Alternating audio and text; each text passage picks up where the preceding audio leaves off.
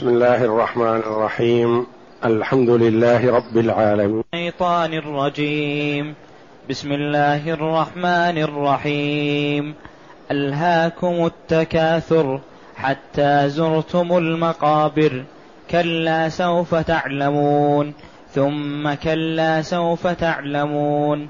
كلا لو تعلمون علم اليقين لترون الجحيم.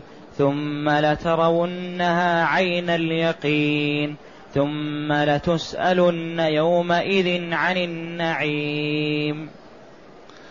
هذه السورة العظيمة سورة التكاثر وهي من السور المكية التي نزلت على النبي صلى الله عليه وسلم وهو بمكة قبل هجرته إلى المدينة.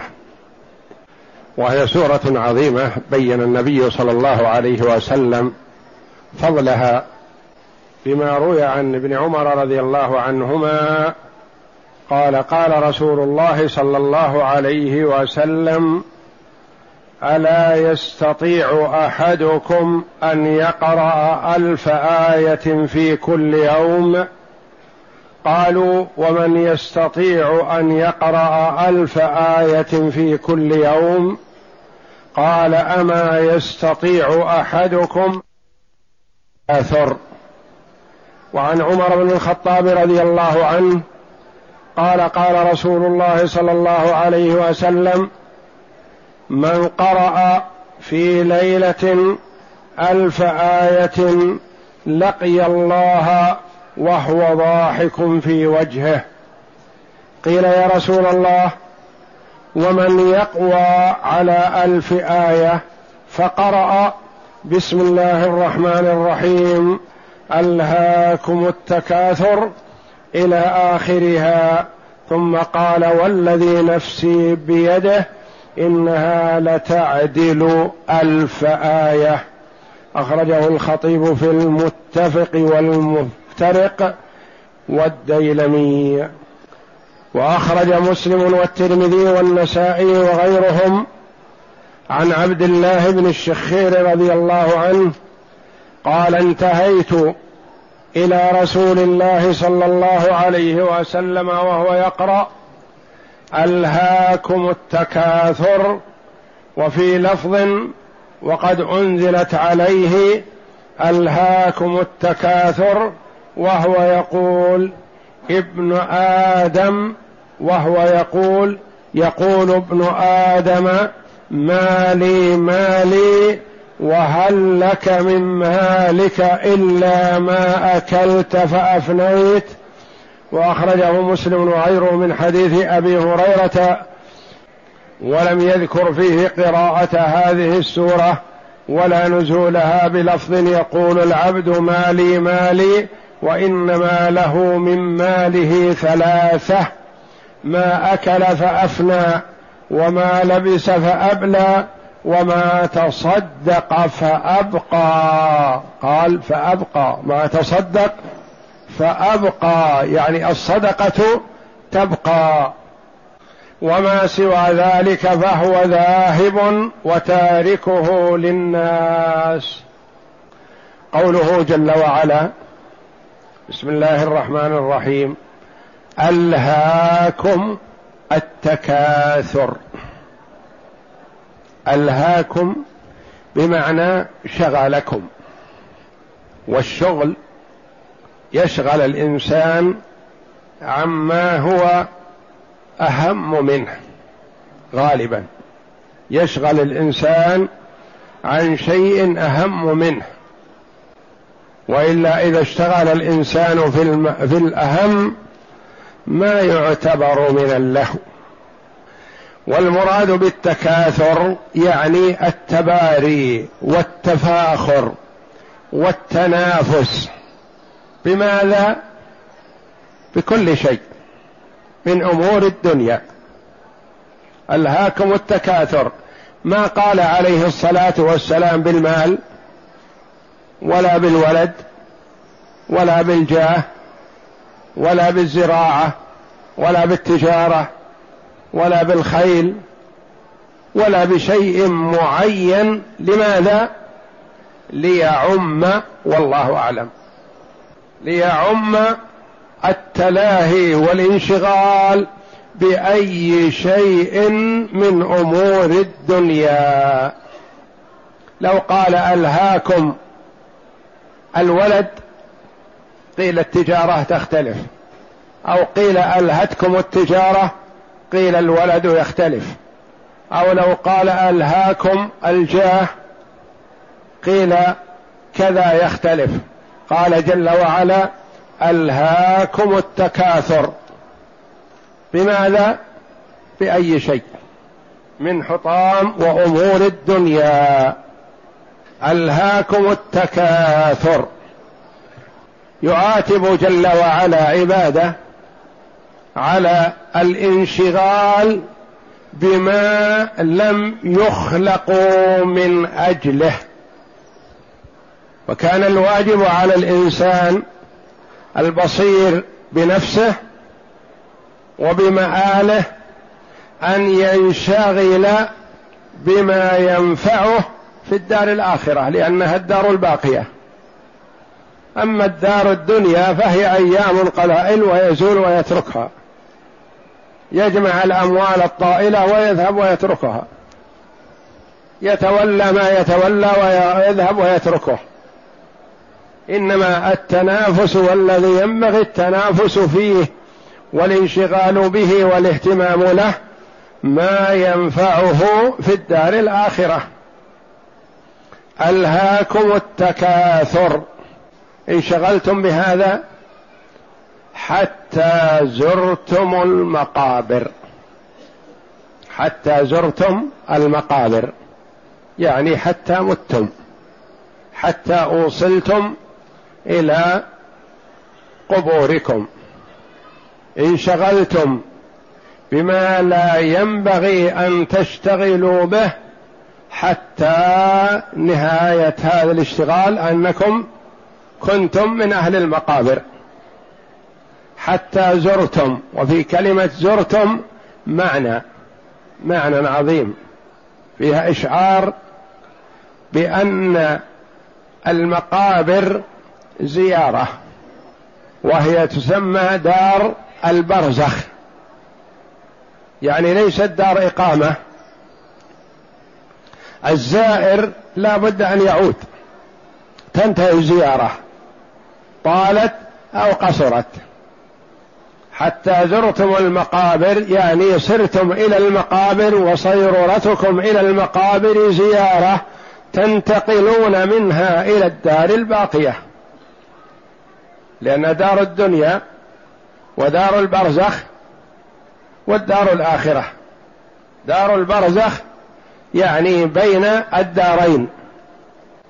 حتى زرتم المقابر يعني انشغلتم بالدنيا حتى وصلتم إلى القبور حتى متم.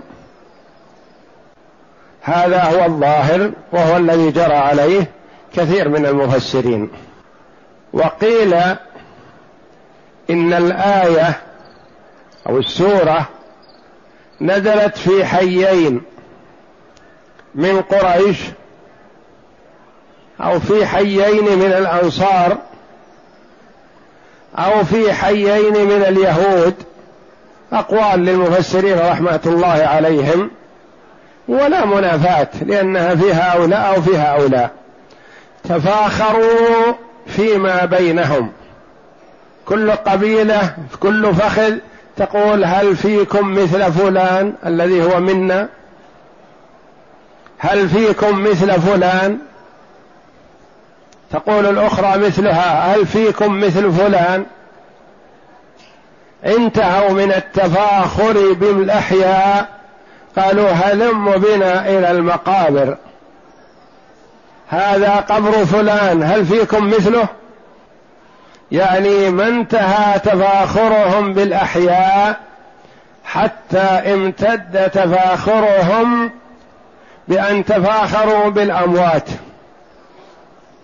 والميت ما يصح أن يتفاخر به لأنه لا يدرى ما مآله وما عمل انتهى.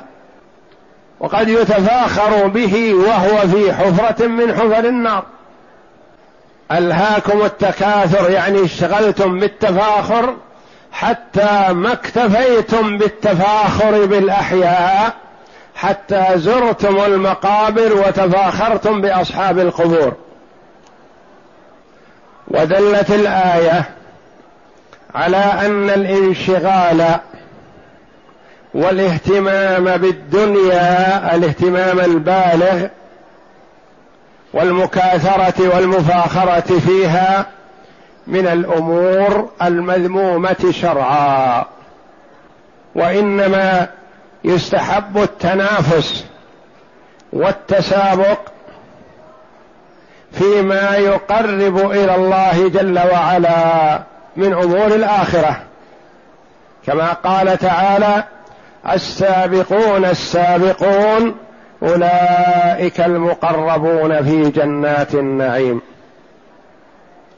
وسارعوا إلى مغفرة من ربكم. هذا تنافس حسن مطلوب ومأمور به شرعا. يعلم المسلم عن عمل أخيه الصالح فيحاول أن يسبقه.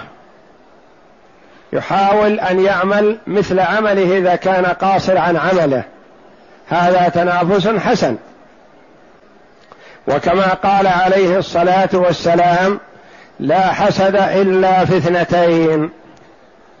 رجل آتاه الله مالا فسلطه على هلكته في الحق ورجل آتاه الله الحكمة فهو يقضي بها ويعلمها. والحسد هنا ليس الحسد المذموم وإنما هو الغبطة. والفرق بين الحسد المذموم والحسد الممدوح الذي ينبغي أن يكون أن الحسد المذموم أن يتمنى المرء زوال نعمة أنعمها الله على عبد من عباده. هذا حسد مذموم. يعني رجل أعطاه الله نعمة الحاسد يتمنى لو فنيت لو ذهبت لو سلبت منه. هذا مذموم. الحسد الممدوح وهو الذي قال عنه النبي صلى الله عليه وسلم لا حسد إلا في اثنتين يعني لا ينبغي لمسلم أن يحسد مسلم إلا على واحدة من الثنتين.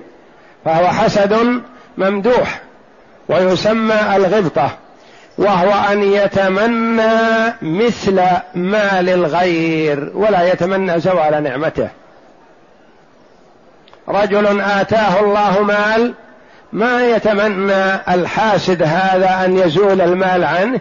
يقول يا ليت لي مثل مال فلان أعمل فيه بطاعة الله مثل عمل فلان.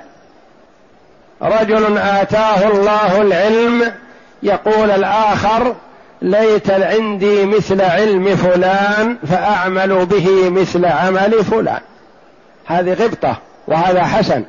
يعني تغبطه وإذا غبطته وتمنيته بنية صادقة لتعمل مثل عمله فلك مثل أجره. كما قال عليه الصلاة والسلام في الحديث الآخر إنما الدنيا لأربعة. رجل أعطاه الله العلم والمال فسلطه على هلكة ماله في مرضاة الله يصل به رحمه ويواسي به إخوانه المسلمين والفقراء منهم وطلبة العلم خاصة ويصون به وجهه ويؤدي حقوق الله فيه. هذا بأعلى المنازل. والآخر أعطاه الله علما ولم يعطه مال. فهو يقول لو أن لي مثل مال فلان لسو لعملت مثل عمله. فأجرهما سواء. بالنية الطيبة والصالحة يؤجر. فأجرهما سواء. والآخر الثالث أعطاه الله مالا ولم يعطه علما. فهو يتخبط بماله على جهل. لا يصل به رحمه ولا يعطي حقه ولا يعمل به بمرضاة الله جل وعلا. فهو بشر المنازل والعياذ بالله. والآخر الرابع لم يعطه الله مالا ولا علم.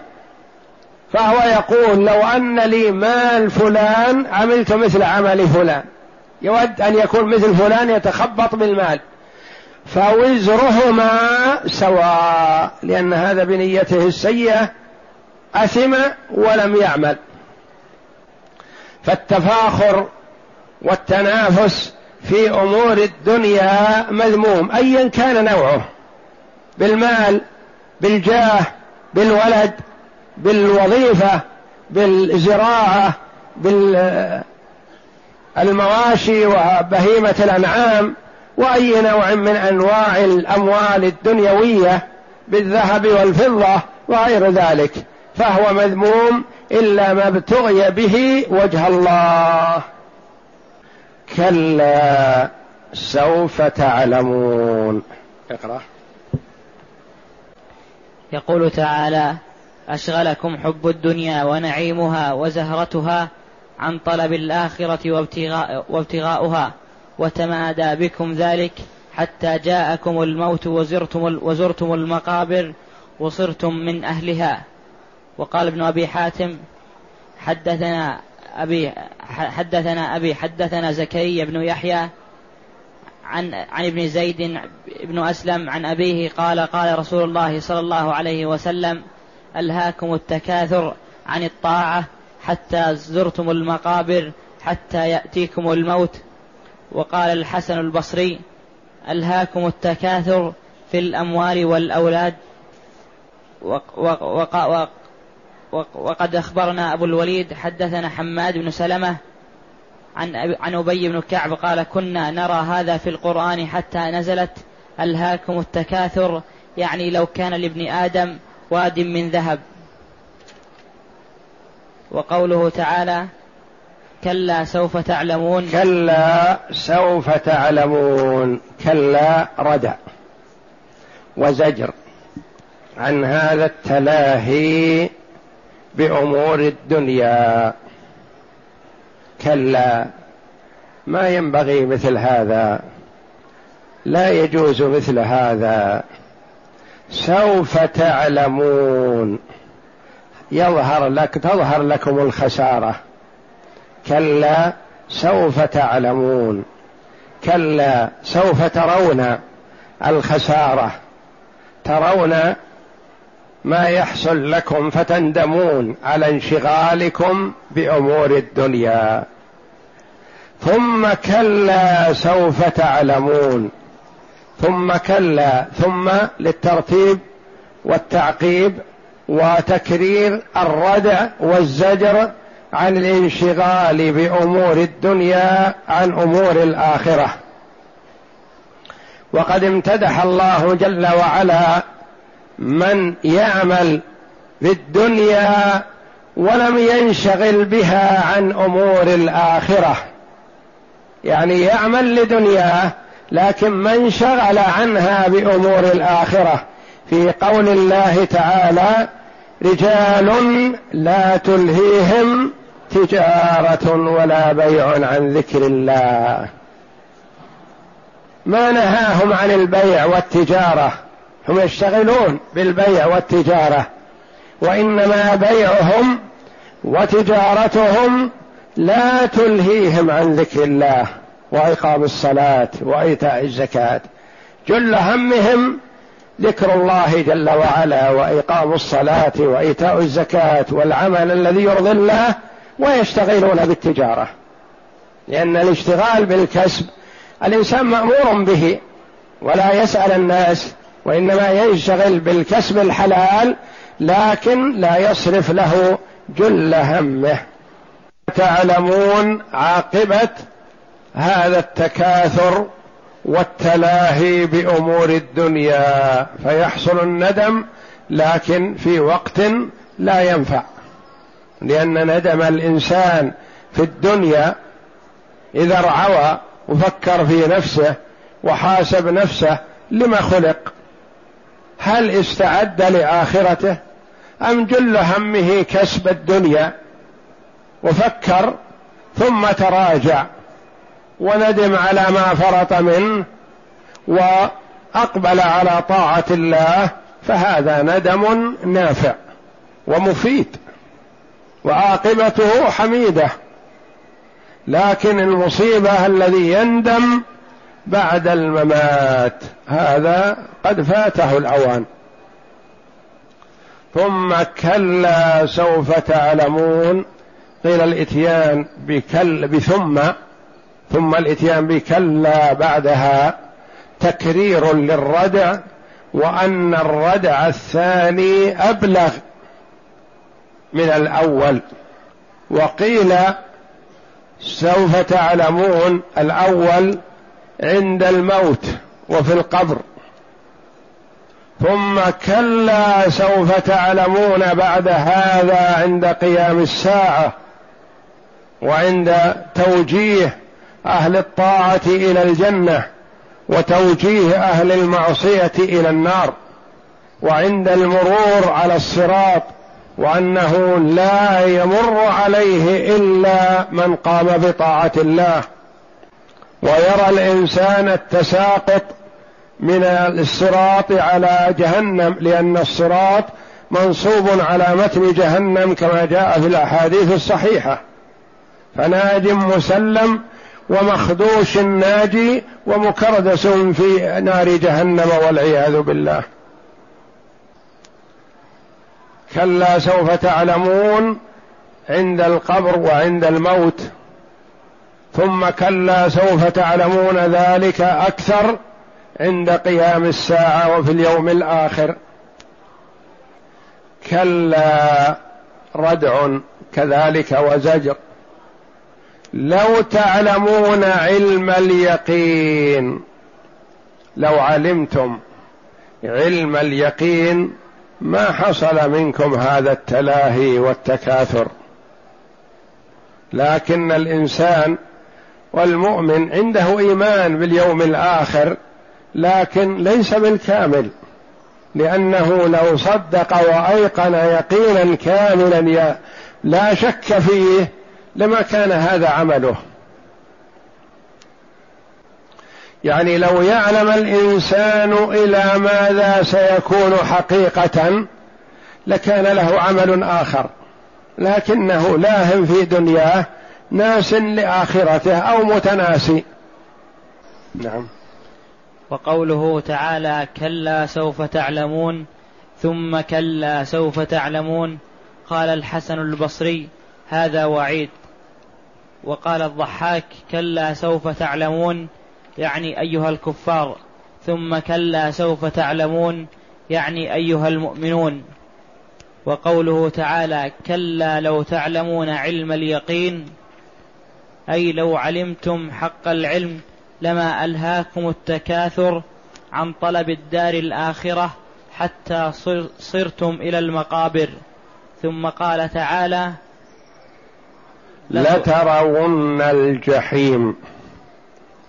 لو تعلمون علم اليقين بأنكم سترون هذا وأقسم على الرؤية جل وعلا بقوله لترون فاللام موطئه للقسم. وترون جواب قسم والقسم محذوف. دلت عليه اللام المشعرة به. لترون الجحيم والله لترون الجحيم. أو أقسم لترون الجحيم والمراد بالجحيم النار ونظرها في الدار الآخرة نظر عين بصر وليس بصيرة ولهذا نصبت مفعولين. النظر البصيرة ممكن أن يراها المؤمن في الدنيا يعني يتبصر ويتفكر في الدار الآخرة ويرى ويتأمل النار كأنه حولها وواقف عليها. هذا يعتبر نظر بصيرة وهو نظر البصيرة ينصب مفعولين ونظر البصر نظر العين ينصب مفعولا واحدا. تقول مثلا إذا رأي إذا أردت نظر البصيرة تقول رأيت محمدا عالما. فنصبت مفعولين وأنت محمد ما رايته بعينك. وإنما عرفت ذلك بعلمه مثلا. عرفته بكتبه عرفته بما حصل منه من آه، كلام ونحو ذلك. بخلاف ما إذا قلت رأيت محمدا يعني رأيته بعين بصرك فإنها تنصب مفعولا واحدا. لترون الجحيم يعني لترون النار. يقسم جل وعلا بأنها الناس وأن الكل سيرى النار.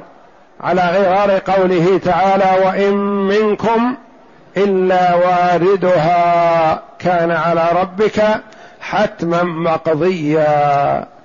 وورودها المرور على الصراط لأن الصراط منصوب على متن جهنم. والناس يمرون على الصراط على قدر أعمالهم.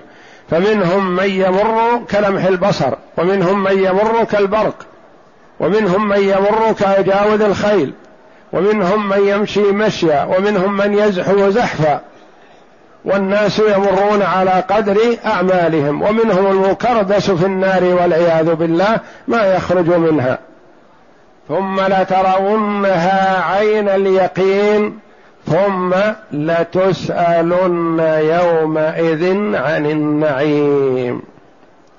ترون النار والمراد والله أعلم قبل العبور عليها وقبل المضي منها لأن المحاسبة والسؤال قبل الصراط كما هو قول كثير من العلماء رحمة الله عليهم لأن الحساب يكون قبل الصراط لأن من الناس من يمر على الصراط ولا يتجاوزه. فيكون الحساب والمقاصة قبل الصراط. ثم لتسالن يومئذ عن النعيم. تسألون عن النعيم الذي حصل لكم في الدنيا. فمن الناس من ينعم الله جل وعلا عليه بنعمة. فيستعملها بطاعة الله. فيكون سؤاله عنها سؤال علم دلالة على أن الله جل وعلا مطلع على عمله. وينال الثواب على ذلك. ومن الناس من إذا أعطي النعمة استعملها في غير طاعة الله فيسأل عن ذلك ويحاسب عليه. ثم لتسألن يومئذ عن النعيم. أي نعيم يحصل في الدنيا؟ حتى وإن كان قليلا وإن كان شبع مرة. كما قال النبي صلى الله عليه وسلم في الحديث الصحيح الذي خرج عليه الصلاة والسلام من داره فوجد أبا بكر وعمر. فقد أخرج مسلم وأهل السنن وغيرهم عن أبي هريرة رضي الله عنه قال خرج النبي صلى الله عليه وسلم فإذا هو بأبي بكر وعمر فقال ما أخرجكما من بيوتكما الساعة؟ كأنها ساعة ليست بساعة خروج. قال الجوع يا رسول الله. تعبوا وضاقوا من الجوع وتألموا فخرجوا. فقال والذي نفسي بيده لأخرجني الذي أخرجكما. هو كذلك عليه الصلاة والسلام. فقوما فقاما معه. فأتى رجلا من الأنصار. فإذا هو ليس في بيته فلما رأته المرأة قالت مرحبا. ترحب برسول الله صلى الله عليه وسلم وصاحبيه رضي الله عنها. فقال النبي صلى الله عليه وسلم أين فلان صاحب البيت؟ فقالت انطلق يستعذب لنا الماء. يعني يطلب لنا الماء يأتي بالماء الحلو. إذ جاء الأنصاري فنظر إلى رسول الله صلى الله عليه وسلم وصاحبيه فقال الحمد لله ما أحد اليوم أكرم أضيافا مني. يعني مهما أتى الناس من ضيوف ما أحد أتاه أكرم من أضيافي. الذين هم أبو بكر الرسول صلى الله عليه وسلم وأبو بكر وعمر رضي الله عنهم. فانطلق الأنصاري رضي الله عنه فجاء بعذق فيه بسر وتمر يعني قنو. فقال كلوا من هذا وأخذ المدية يعني السكين. فقال له رسول الله صلى الله عليه وسلم إياك والحلوب. الشاة الحلوب لا تذبحها وفرها لك ولعيالك.